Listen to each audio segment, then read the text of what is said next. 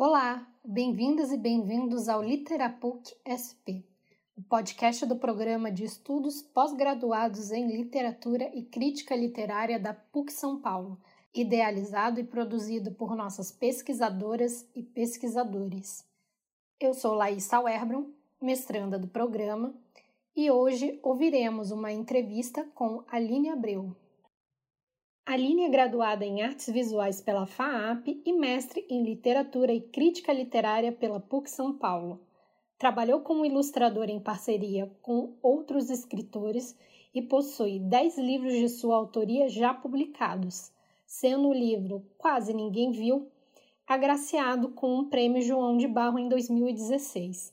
Recebeu também o troféu Monteiro Lobato da revista Crescer em 2020. Além de escritora e ilustradora, Aline também é professora de pós-graduação e ministra oficinas de arte para adultos e crianças.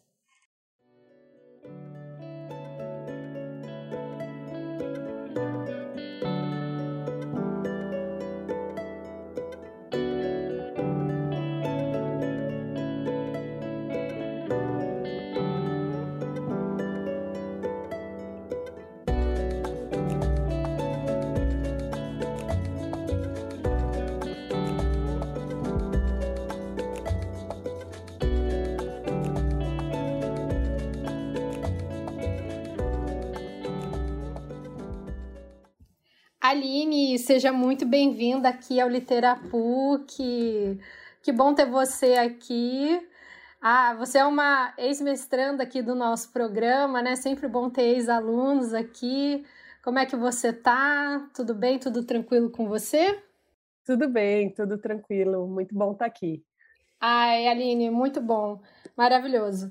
É, Aline, eu vou começar então a fazer as nossas perguntas aqui da entrevista. Eu queria começar perguntando é, sobre a sua formação. Você tem formação em artes visuais, né? Como é que a literatura cruzou o seu caminho e você se tornou escritora? Bom, eu, eu queria ser escritora antes de mais nada. E aí, naquela fase de pensar, né, ah, para que lado eu vou, o que, que eu vou estudar, eu, eu cogitei é, fazer letras. É, e tinha uma professora minha que foi muito importante, é, até antes do ensino médio, ainda ali na sétima, a gente falava sétima série, oitava série naquela época, né? que me influenciou muito, a minha professora de, de língua portuguesa e redação, que eu amava fazer, né?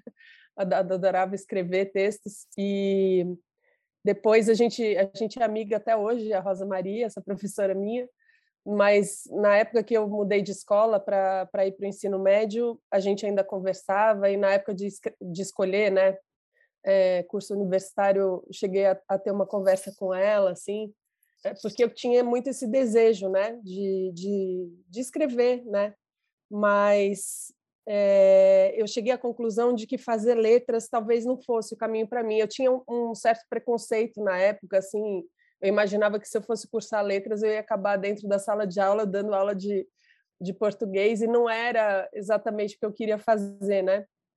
Eu ainda não tinha uma dimensão assim de, de que eu poderia, sei lá, ir para outras áreas, trabalhar trabalhar com a língua de outras formas, né?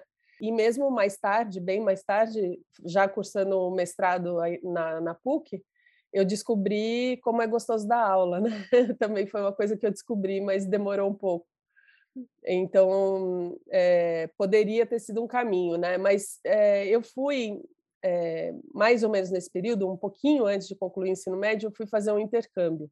E quando estava estudando nessa escola, né, lá para onde eu fui, é, lá era uma escola pública e tinha um programa de artes visuais super excelente, assim. E eu sempre, eu estudei em escola Waldorf, então eu sempre tive bem próxima, assim, de, de arte, de trabalhos manuais, sempre gostei muito, né? Sempre pintei aquarela, gostava de fazer, ah, de tudo, né? Com as mãos e, e me expressar visualmente, sempre desenhei bastante, né? Eu, eu entrei nesse programa e lá eu, eu defini, antes de voltar para casa, na época de, de fazer o vestibular, então, né, fiz meu último ano de escola lá, eu defini que faria, então, artes visuais. Eu tive, tive certeza que, que esse era o caminho, né? Porque eu queria, na verdade, acho que eu queria me expressar, me, me comunicar. E a escrita sempre foi meu, minha primeira, assim, minha primeira forma de expressão. Sempre escrevi, não necessariamente diário, eu gostava de escrever textos assim aleatórios, né, sobre alguma coisa que me passava ali. Eu tinha um caderno lá, ia escrevendo. Na escola produzia muita coisa, participava de tudo que tivesse assim de jornalzinho e né, oportunidades para escrever alguma coisa, eu estava lá, né? E aí então fiz artes visuais. Meu pai ainda, quando eu cheguei em casa, meu pai tinha feito a inscrição no vestibular para mim. E mas ele tinha feito em jornalismo também na PUC, que ele estava inconformado que eu não fosse fazer alguma coisa com escrita, porque sempre foi um pouco esse essa direção mesmo, né? Isso era claro, inclusive para minha família, né? É, mas eu não queria fazer jornalismo, porque na época eu era super tímida, ultra tímida. E eu falava assim, pai, como você acha que eu vou assim, como é que eu vou conversar com alguém, entrevistar alguém, fazer uma matéria, ter que me meter num lugar assim que eu não conheço? Eu não vou conseguir, não, não é meu perfil, não vai dar. Também não conhecia nada da profissão, né? Nem, nem também as várias vertentes do jornalismo também, não, não sabia de nada disso, como costuma acontecer, né? A gente nunca sabe. Antes de começar alguma coisa, é difícil a gente ter contato suficiente com profissionais diversos assim para ter um panorama, né? É, então foi isso. Aí fui para artes visuais e não me arrependo, porque eu fui muito feliz com essa escolha, assim, né? Porque eu acabei indo para a FAAP e não para, não fiz nem o vestibular na para a ECA na época, porque foi uma época que também conversei com, com algumas pessoas é, que eram professores da da ECA, não, não do curso de artes visuais, e, e, me desestimularam, porque tinha acontecido uma grande evasão, a faculdade estava com muito pouco investimento, uma evasão de professores, né? não, não evasão necessariamente, mas muitas aposentadorias e, e não tinham novas contratações ainda, a coisa estava bem sucateada, e aí eu acabei indo para a faculdade privada, né? É, e, mas foi uma faculdade muito boa, assim, tive ótimos é, professores e professoras, né? E, e, e, aprendi a pensar muito conceitualmente, né? Então isso depois me ajudou bastante quando na, na hora do mestrado eu quis mudar de área, né, eh, para ir para literatura, crítica literária. Apesar de não ter a base, né, da, dos estudos literários, esse raciocínio conceitual é, para entender a arte me, me ajudou bastante a, co começar a conseguir entender onde eu estava, né? E que bom que você falou da sua pós-graduação, do seu mestrado, porque está na próxima pergunta, né?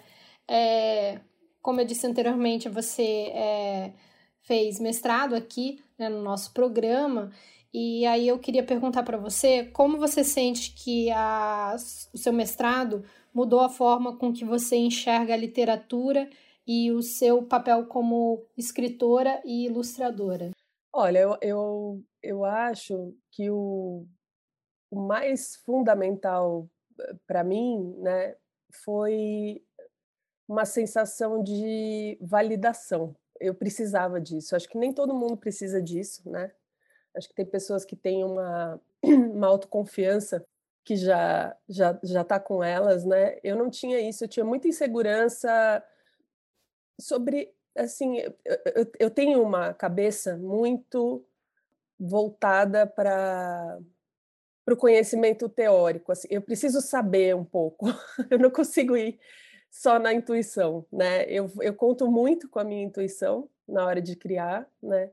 Mas eu preciso entender o que eu fiz depois né? E, e ter consciência do que eu estou fazendo é muito importante para mim né então do ponto de vista é, das artes visuais, eu me sentia mais segura, né? Apesar de depois de anos trabalhando já com livros, ilustrando livros, né, e fazendo vários outros tipos de ilustrações que eu fiz ao, ao longo desse período, fiz bastante uh, ilustração editorial, é, não, não para livros, né, para revistas, quando ainda existia revista, fiz bastante coisa para revista, fiz muito marketing editorial, né, marketing interno para empresas, tipo Votorantim. Durante anos eu fiz jornal, ilustrei jornal da Votorantim, por exemplo, jornal da Alcoa, né, de alumínio.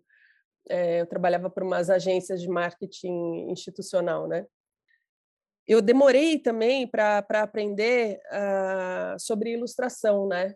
Porque ter uma formação em artes visuais não garante que você vai ser ser uma boa artista visual, vamos dizer assim, não garante que você vai ser uma boa ilustradora. São coisas são, são pensamentos diferentes, são práticas diferentes ali, né? Você está por isso, né, na verdade, que eu fui atrás é, do mestrado de, em literatura, né? Porque para mim, né, essa ilustração que eu faço não é toda a ilustração, a ilustração também tem, tem muitos caminhos, né?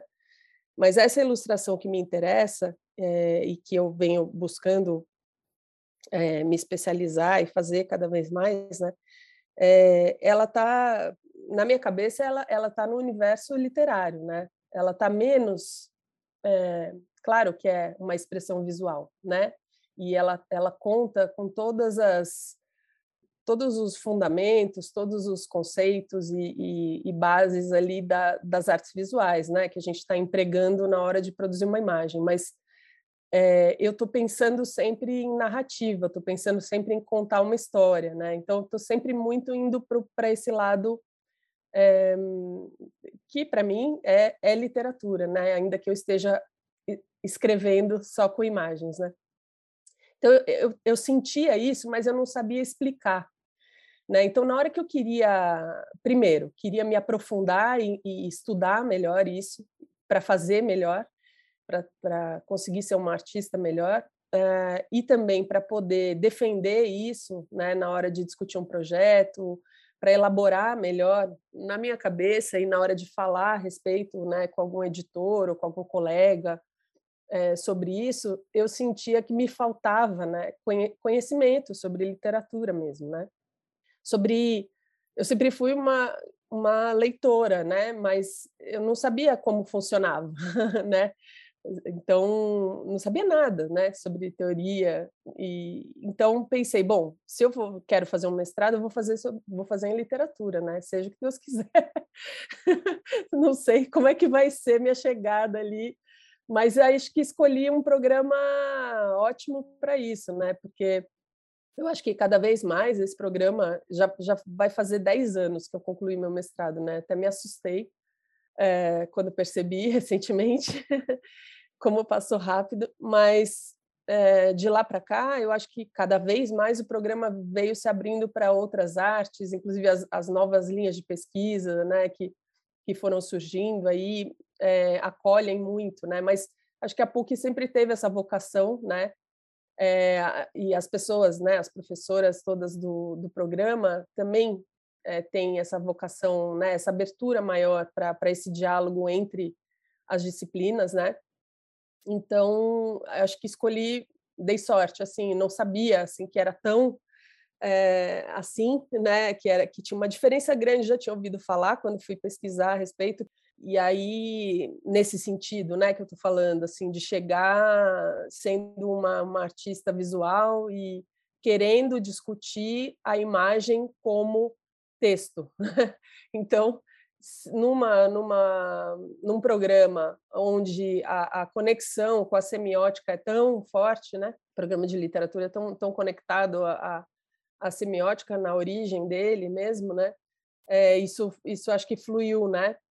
E, e aí fui acolhida é, pela, pela orientadora Maria José Paulo, né, que foi maravilhosa, né? Teve, também tive muita sorte da, da coordenação ter percebido que ela seria a melhor orientadora para mim, né? Que eu ainda não a conhecia. Ela foi, inclusive, a, a, professora com quem eu fiz minha última disciplina, então não tinha sido nem aluna dela ainda. Queria, inclusive, falar coincidência. Meu pai foi engenheiro na Votorantim. Quando você falou, eu falei, nossa, que coincidência. Jura? Olha. Caramba! É, até livro para Votorantim eu fiz. É. Ai, que legal! para filhos de funcionários, vai saber se você recebeu. Eu não sei, porque meu pai é, saiu já faz uns 20 anos, então não sei, acho que não deu ah, tempo.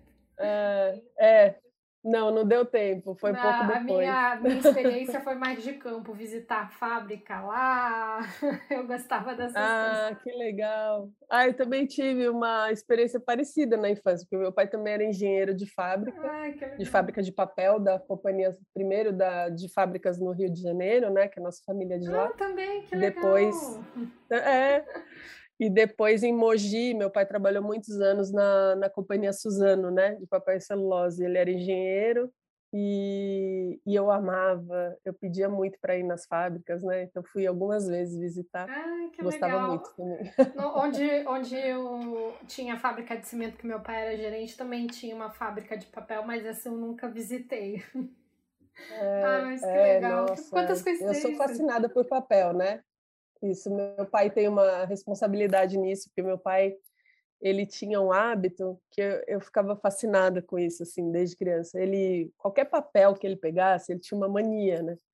Sei lá se, se a gente estava não sei, não, entrava num lugar e aí alguém dava um papel ali para ele, ele pegava o papel, olhava contra a luz, ele dava uma mordidinha assim com o canto do dente e, e aí ele sabia a gramatura, sabia a acidez do papel, ele, ele fazia ali uma análise básica ali, pre, preliminar da, daquele papel, e muitas vezes ele sabia, inclusive, qual era a fábrica que tinha feito aquele papel, ou pelo menos se era brasileiro ou se era importado papel, se tinha fibra curta ou se tinha fibra longa. Então, eu vivi durante anos na minha vida ouvindo né, sobre isso, e eu era eu sempre fui alucinada por papel, tanto que quando fui fazer artes visuais, é, eu experimentei várias coisas, pintava em tela, fiz escultura, fiz instalação, fiz um monte de coisa, mas eu sempre voltava para o papel, né? E aí por isso fui trabalhar como com ilustração também, né? Foi aí que me caiu a ficha é, de que a ilustração seria um caminho para mim, né? Então essa relação com o papel também me chamou muito para o livro, né?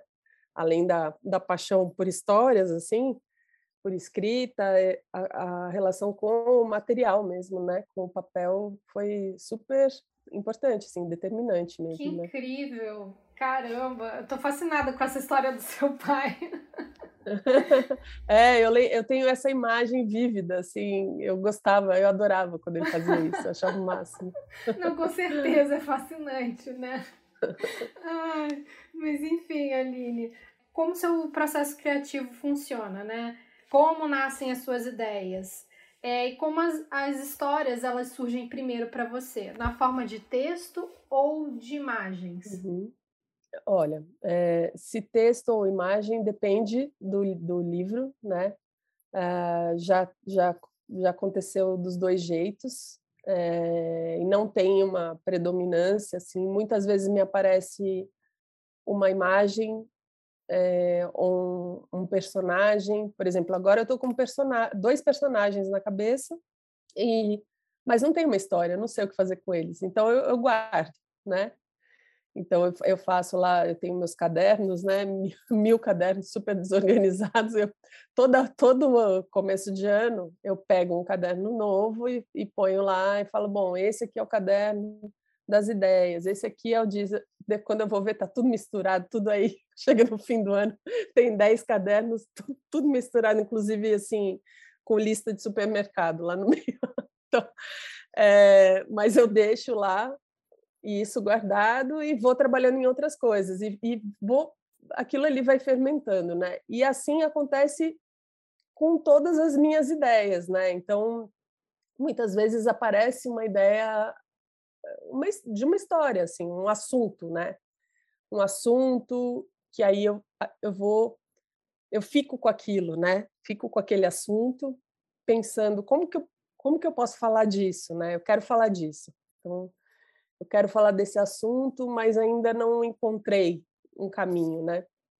Então eu eu guardo, né? Eu guardo muita coisa, eu nem essa essa ideia, né? Por exemplo, tem um assunto que eu quero falar, não necessariamente eu, eu já escrevo alguma coisa sobre isso, uma anotação, mas fica, né? Fica na cabeça. E aí eu vou deixando aquilo ali fermentar enquanto eu estou trabalhando em outras coisas, né?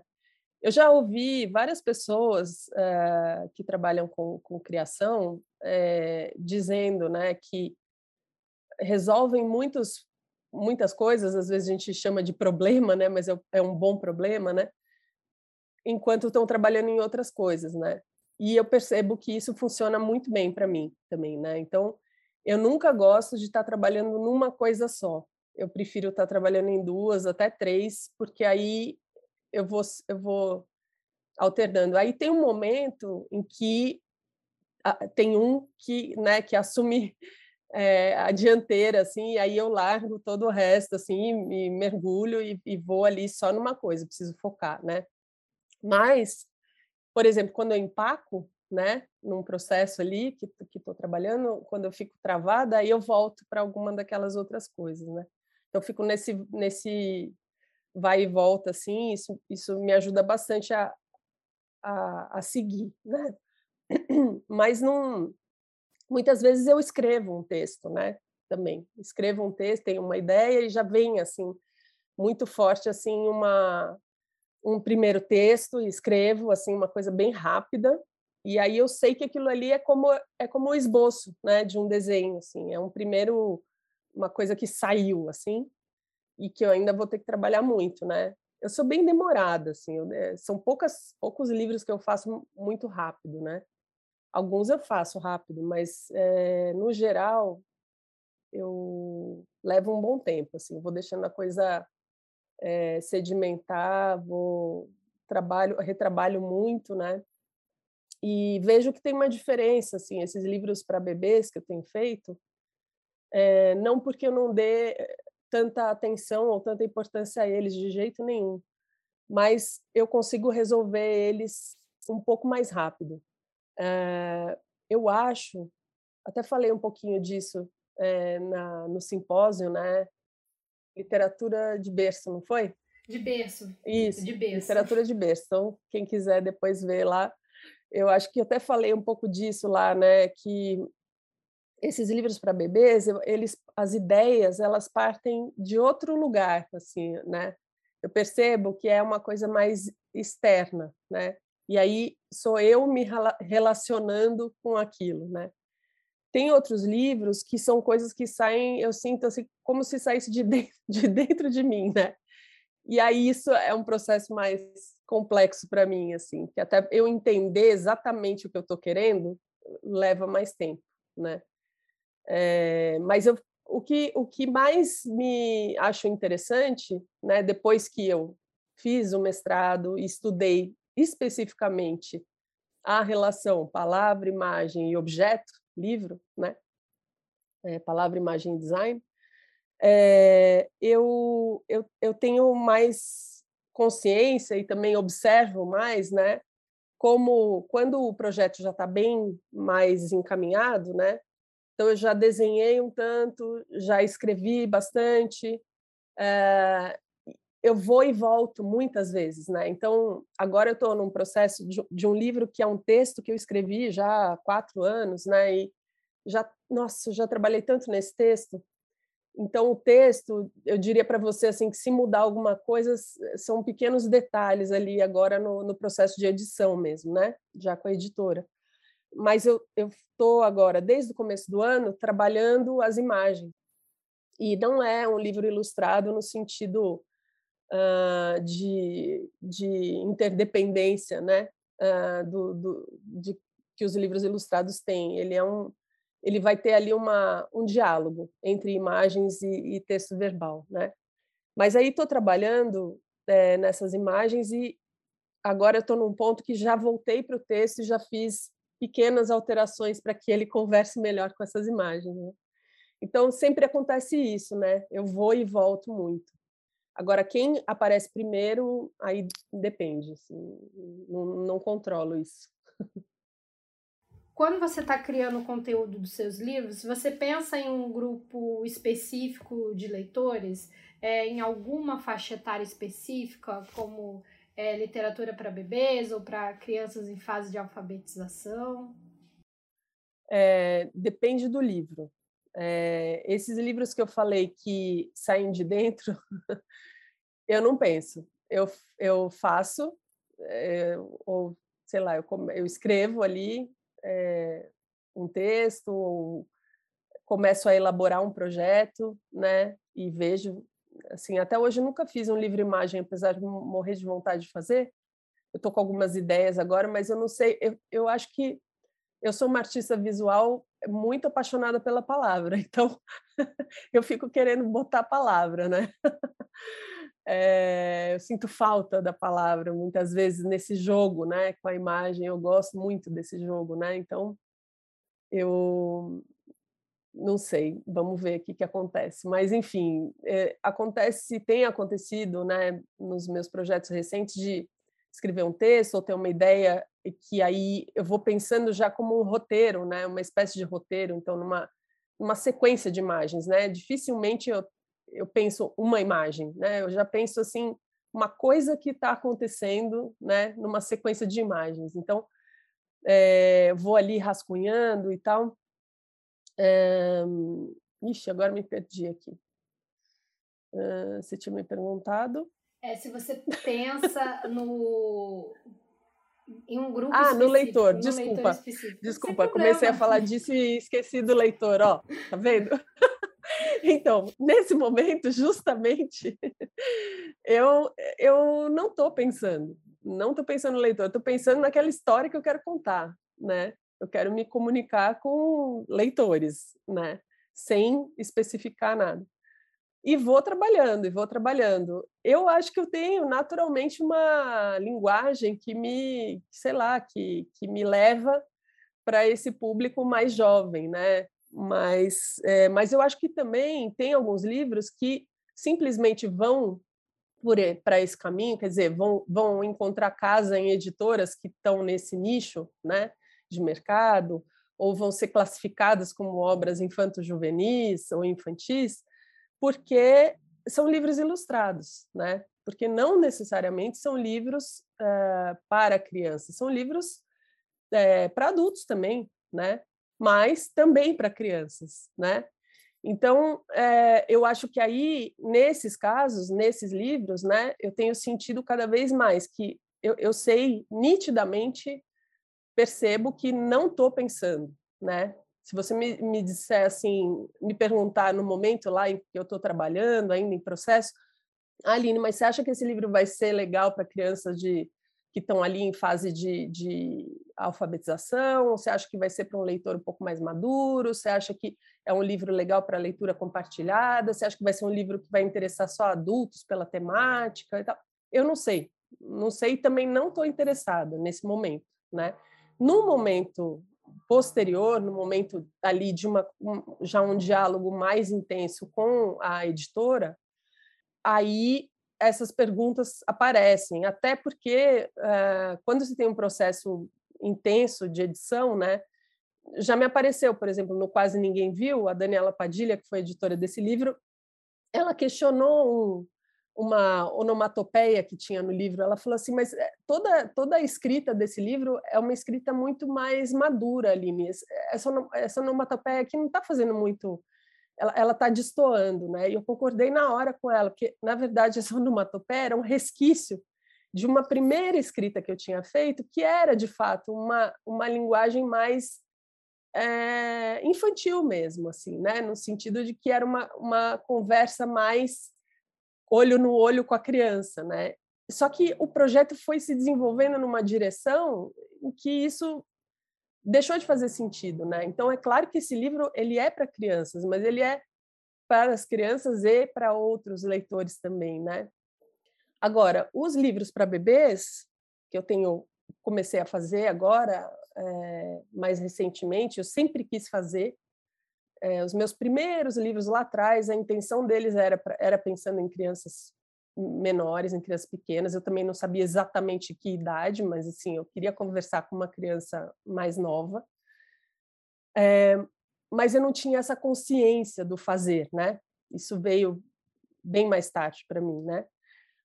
mas hoje, eu, quando penso livro para bebê ou livro para criança pequena, aí sim eu estou pensando nelas, né? Aí eu quero me comunicar com essas crianças pequenas.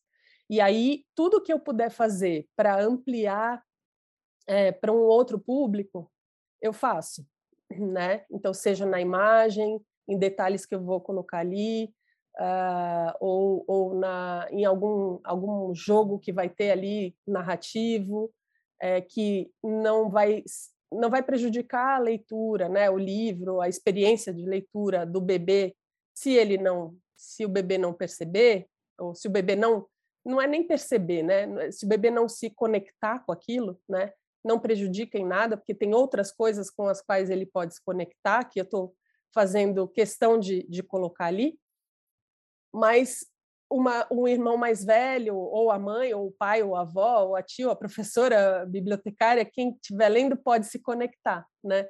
Aí sim, aí eu estou mais eh, conscientemente procurando essa forma de comunicação mais específica, né, com esse com esses leitores que eu tenho em mente, que sempre são leitores idealizados, né?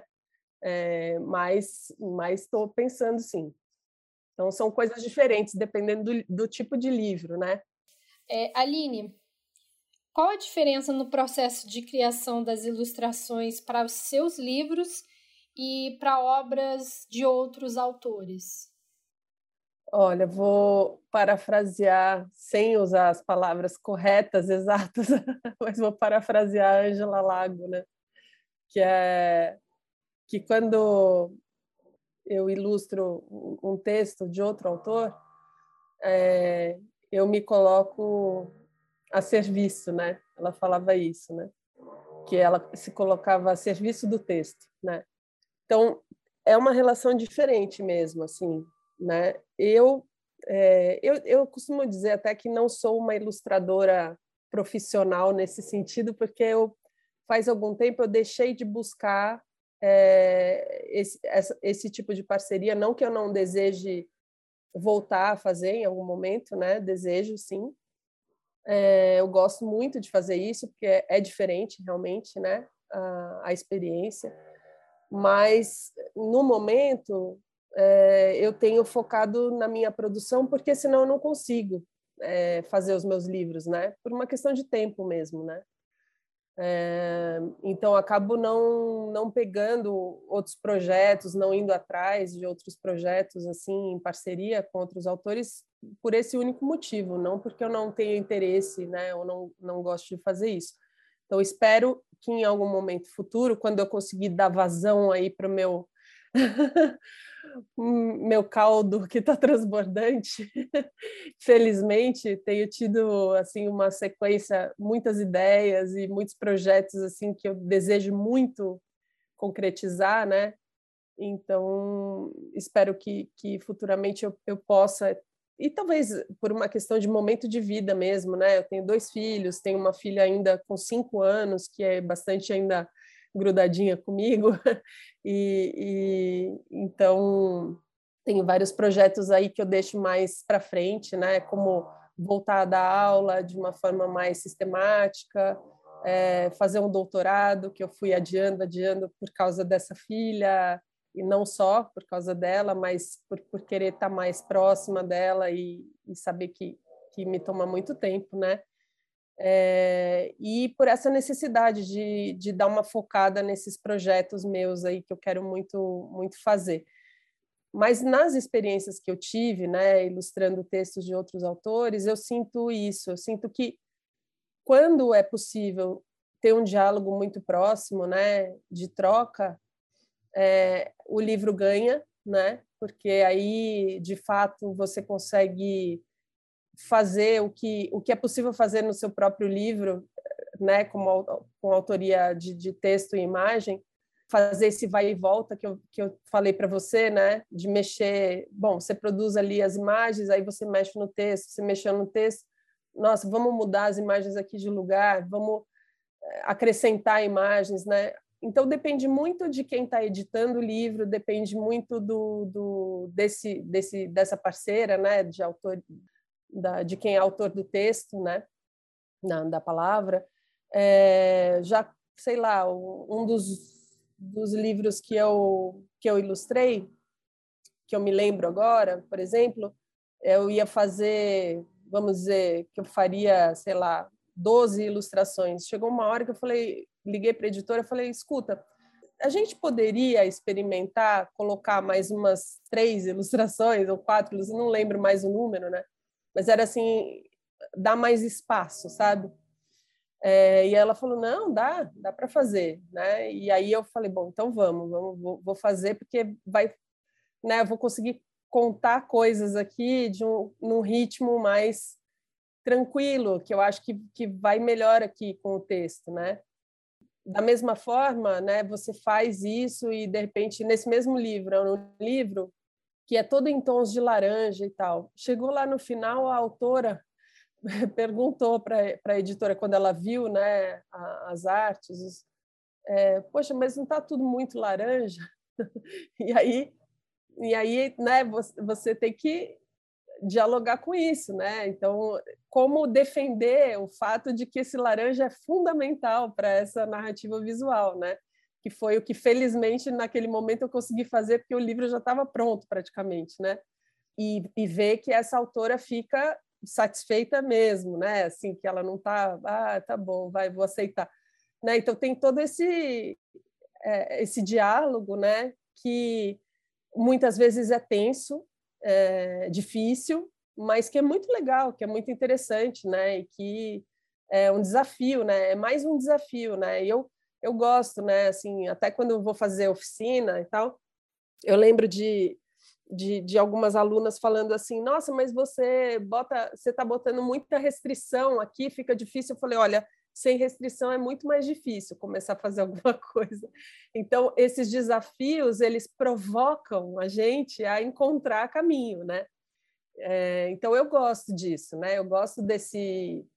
de ter que me virar para contar ali a minha parte né, né, dessa história, a parte da imagem, sem poder ficar mexendo tanto no texto, porque o texto não é meu, né? Eu posso sugerir alguma coisa eventualmente, mas é, é, tem que ser primeiro com muita delicadeza, com muito cuidado, né? E muito respeito, né, por aquele texto, né? Quando o texto é meu, eu não tenho nenhum respeito por ele nesse sentido, né? Eu posso simplesmente cortar um pedaço inteiro ali, porque, bom, uma imagem vai contar muito melhor isso daqui, eu vou arrancar esse pedaço aqui, porque eu quero que seja só imagem, né? num, num livro de outra pessoa não dá para fazer isso, né? Então esse é um dos aspectos, né? É, mas acho que, que é legal, assim, é, é, você receber uma história, né? Receber uma ideia, uma coisa que não era sua, né? Que não está em você e fazer com que aquilo passe a ser seu. Então acho que essa relação é muito legal, assim, bem bem interessante, mas é, é super diferente. Aline, a gente está num sync assim, que a próxima pergunta são sobre as oficinas. Quando você falei, ai, que falou, eu falei, que gancho maravilhoso. Ah. é, Aline, é, como você falou, você ministra né, oficina de artes é, para crianças e adultos. E como você sente que essa uhum. experiência influencia no seu trabalho como autora? Ah, é, é um dos motivos é, é, pelos quais eu tenho o desejo de é, estando numa fase com um pouco mais de, de tempo para o meu trabalho, é voltar a, a, a, fazer mais, né? Porque alimenta muito, né? Porque nesse, na hora de você propor para outra pessoa, né? Alguma coisa, uma não só propor, né, fazer a proposta da oficina, o, o encaminhamento ali que você está sugerindo, tal, mas na hora de olhar o, a produção do outro, né?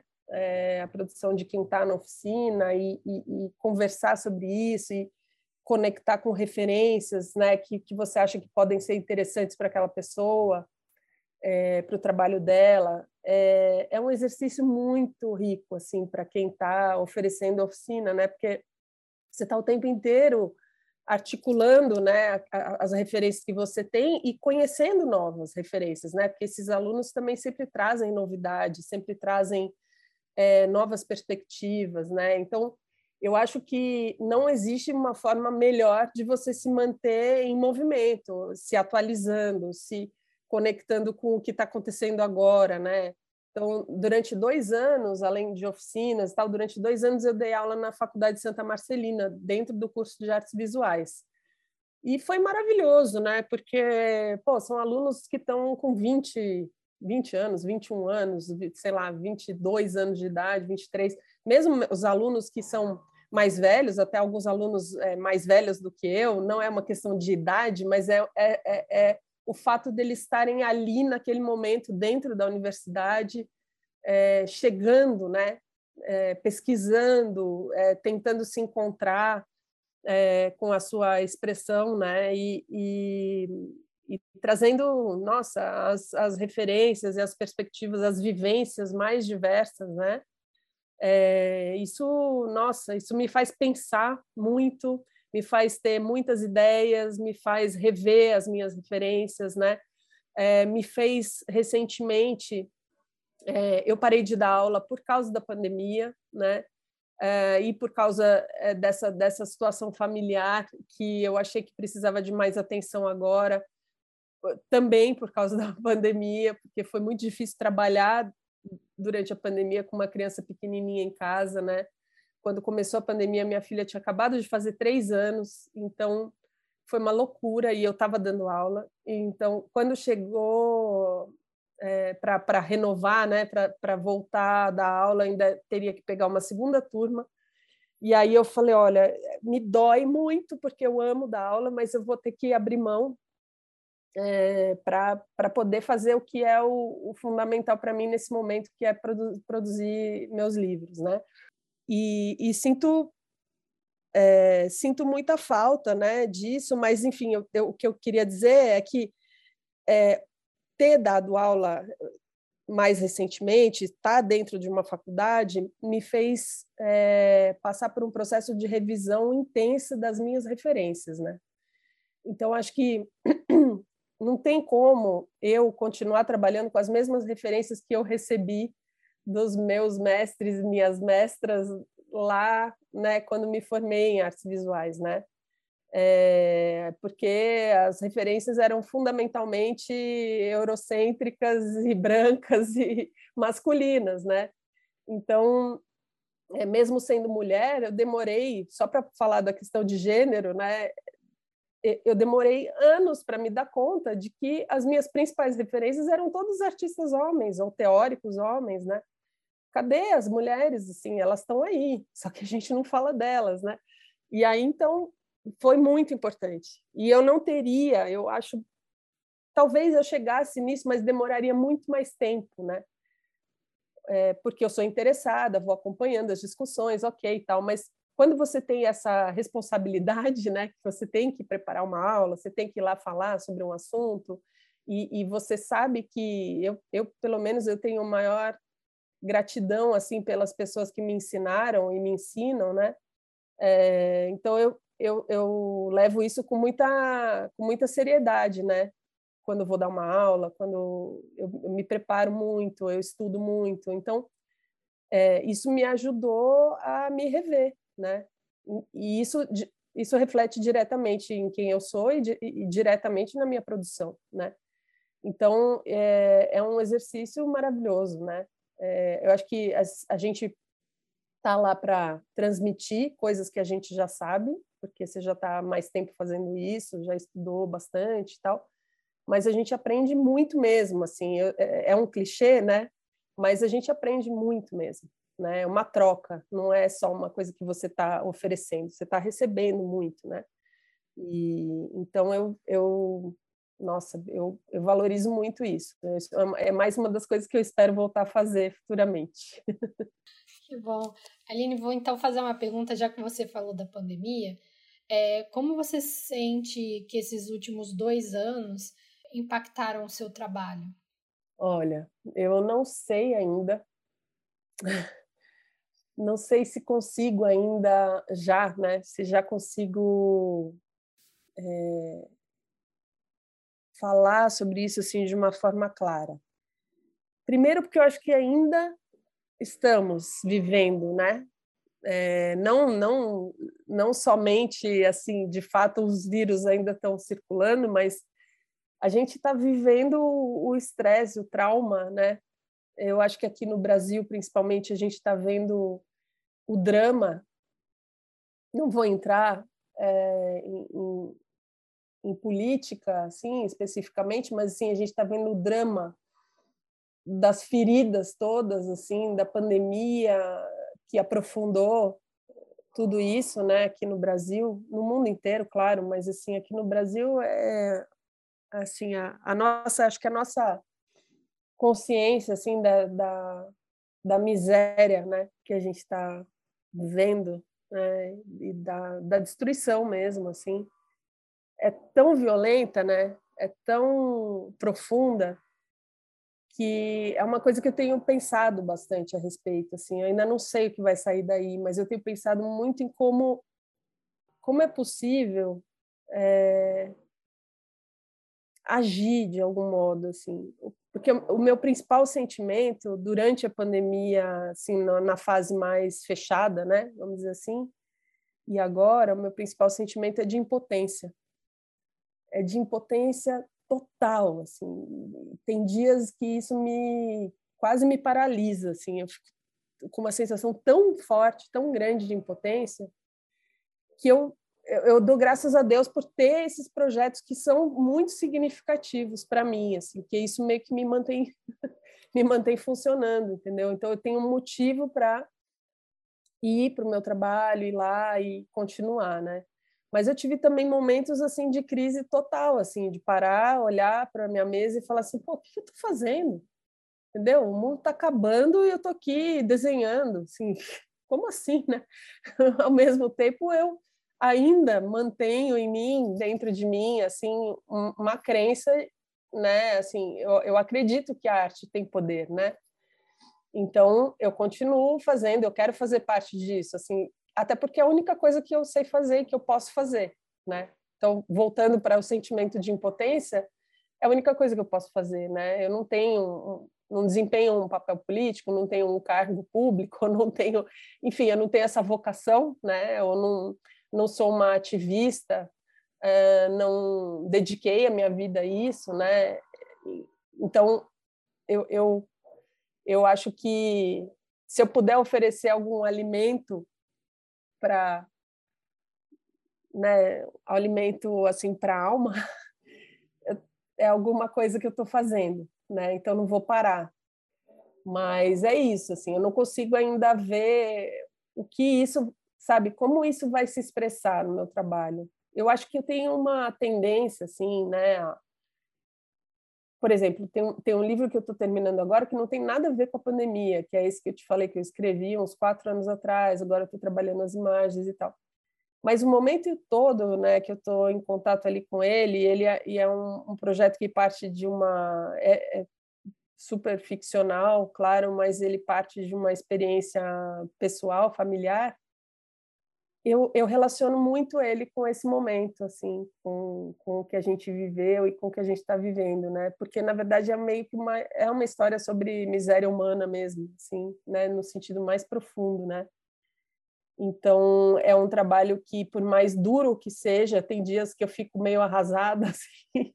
Ele é muito importante e significativo para mim nesse momento. Então, eu sinto que estou fazendo alguma coisa com esses sentimentos, com essa percepção do momento que a gente está vivendo, né? Não só da pandemia, mas da guerra, é, das várias guerras, né? Pelo mundo que não acabam, né? É, dos vários tipos de guerra, né? Que a gente vive, enfim tudo isso, né? Mas eu acho que daqui para frente a gente vai ver, né? É, vai ver muita coisa, né? É, eu, eu, tenho lido, né? Pessoas, sei lá, cientistas políticos, é, psiquiatras e, e é, psicanalistas, né? Falando que a gente está vivendo um trauma coletivo, né? É, como, sei lá, Segunda Guerra Mundial, né? Deixou traumas, né? É, essa pandemia, a mesma coisa, né? Então, vamos ver, né? Aline, é, a gente está encaminhando para o final e a gente sempre faz uma pergunta, né, para todo mundo que a gente entrevista aqui, que é, é, você poderia indicar uma ou mais obras literárias que você considera indispensável para qualquer leitor? E não precisa ter faixa etária, pode ser para bebê, para adulto, para criança. Sinta-se à vontade para sugerir quem você quiser e quantos livros você quiser. Tá. Bom, eu vou sugerir para leitores é, adultos é, dois livros que eu li no, no último ano que eu amei, de autoras brasileiras. Um é um romance, é, é O Som do Rugido da Onça, da Micheline Berunsky, se não me engano, é da Companhia das Letras. Foi um livro que me impactou muito. É, o outro é um livro de contos chamado Erva Brava, da Pauline Torti, da editora Fósforo, que é maravilhoso demais, assim. É, eu recomendo muito essas duas leituras. E de livros, deixa eu pensar, nossa, essas perguntas são terríveis, porque dá um branco na gente, né? Uh, olha, um livro que tá. Vou, vou, pensar assim nos livros que estão fazendo sucesso aqui em casa, então, que aí fica mais fácil de eu lembrar, né? Um, um livro que, que é também razoavelmente recente é um do Renato Morricone, chamado Uma Planta Muito Faminta, uma planta muito comilona. Tem, o título faz, faz menção a, a uma lagarta muito comilona, né? Eu acho que é uma planta muito faminta. É, é, da Companhia das Letras, Companhia das Letrinhas. É, é um livro muito legal, muito divertido, é, bonito, interessante, que dá, né, dá pano para manga, assim. É, parece uma leitura muito rápida, mas dá para assim aparecem muitas perguntas, muitas conversas, né? Aí no meio dessa dessa leitura, né? Então é uma é um livro bem interessante, assim. Eu acho que para quem para quem também é interessado em, em livros ilustrados, né? É, olhar, né?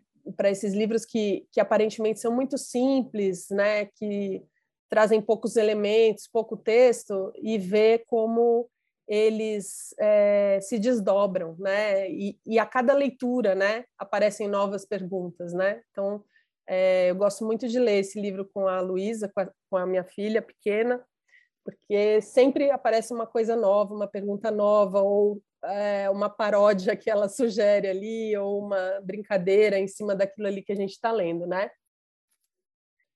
E aí um outro que eu acabei de lembrar enquanto eu estou falando, que é um livro já eu não me lembro de quando, de quando que ele é, e agora eu vou deixar na mão aqui, se você depois conseguir, porque eu não lembro nem o nome do autor, olha que furo, o livro não está aqui, mas chama-se Aqui. É, é um livro, acho que dá para dizer que é uma graphic novel, né?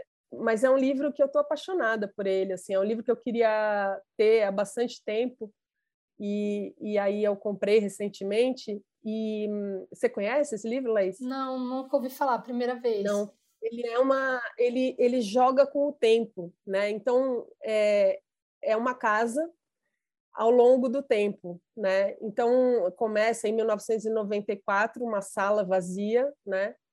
É, e aí você vai passando as páginas e ele vai e volta no tempo. Então ele vai lá para 1780, quando não tinha nada ali, quando era um, um campo cheio de animais. Depois ele, ele vai para o futuro, aí ele volta para 1950, aí ele vai para a pré-história, então tem um monte de dinossauro. Mas é muito interessante porque ele vai abrindo janelas na, na imagem, né? Então ele mantém um, um certo contexto anterior e abre um, um, uma janela, né? É visual, não é buraco físico mesmo, não. Mas assim, mas é muito interessante, assim, é um livro grosso de, sei lá, 300 páginas, por aí. É, que agora, nossa, me fugiu completamente aqui a, a ficha do livro, assim, o nome do autor e, e, e editora, tudo me, me fugiu.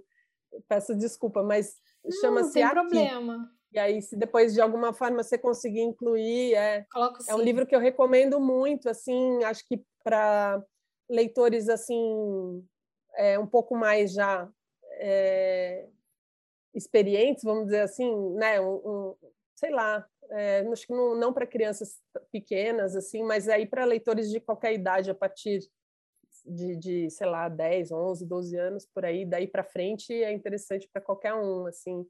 E, e também é um livro que, se você for ler comentando junto, né, dá muito assunto, assim, muito pano para manga, muito legal, assim. Tô, tô apaixonada por ele, muito interessante. Aline, é, eu vou, eu só tenho a agradecer pela conversa maravilhosa. Infelizmente a gente já está finalizando. É, eu queria perguntar: você tem é, redes sociais? Quer deixar o seu contato aqui para as pessoas te seguirem? Sinta-se à vontade. Bom, primeiro, obrigada pelo convite. Foi super gostoso conversar com você. Obrigada. Sempre bom, né, falar desse assunto. Eu, é, a rede social eu tenho só o Instagram, é, arroba alineabreu.arte. É, e é, tem meu site, que é www.alineabreu.com.br. E aí lá no site tem como me mandar mensagem, tudo, né? Então a gente se fala. Muito obrigada mais uma vez. Espero que a gente também se encontre de novo pessoalmente pelos simpósios e congressos da vida, né? Ainda mais agora que a gente está conseguindo ver as pessoas pessoalmente. E fica aqui agradecimento aos nossos ouvintes que mais uma vez estão nos acompanhando. E até uma próxima vez. Até. Obrigada, Laís. Obrigada a todo mundo que está ouvindo ou for ouvir. tchau, tchau. Obrigada.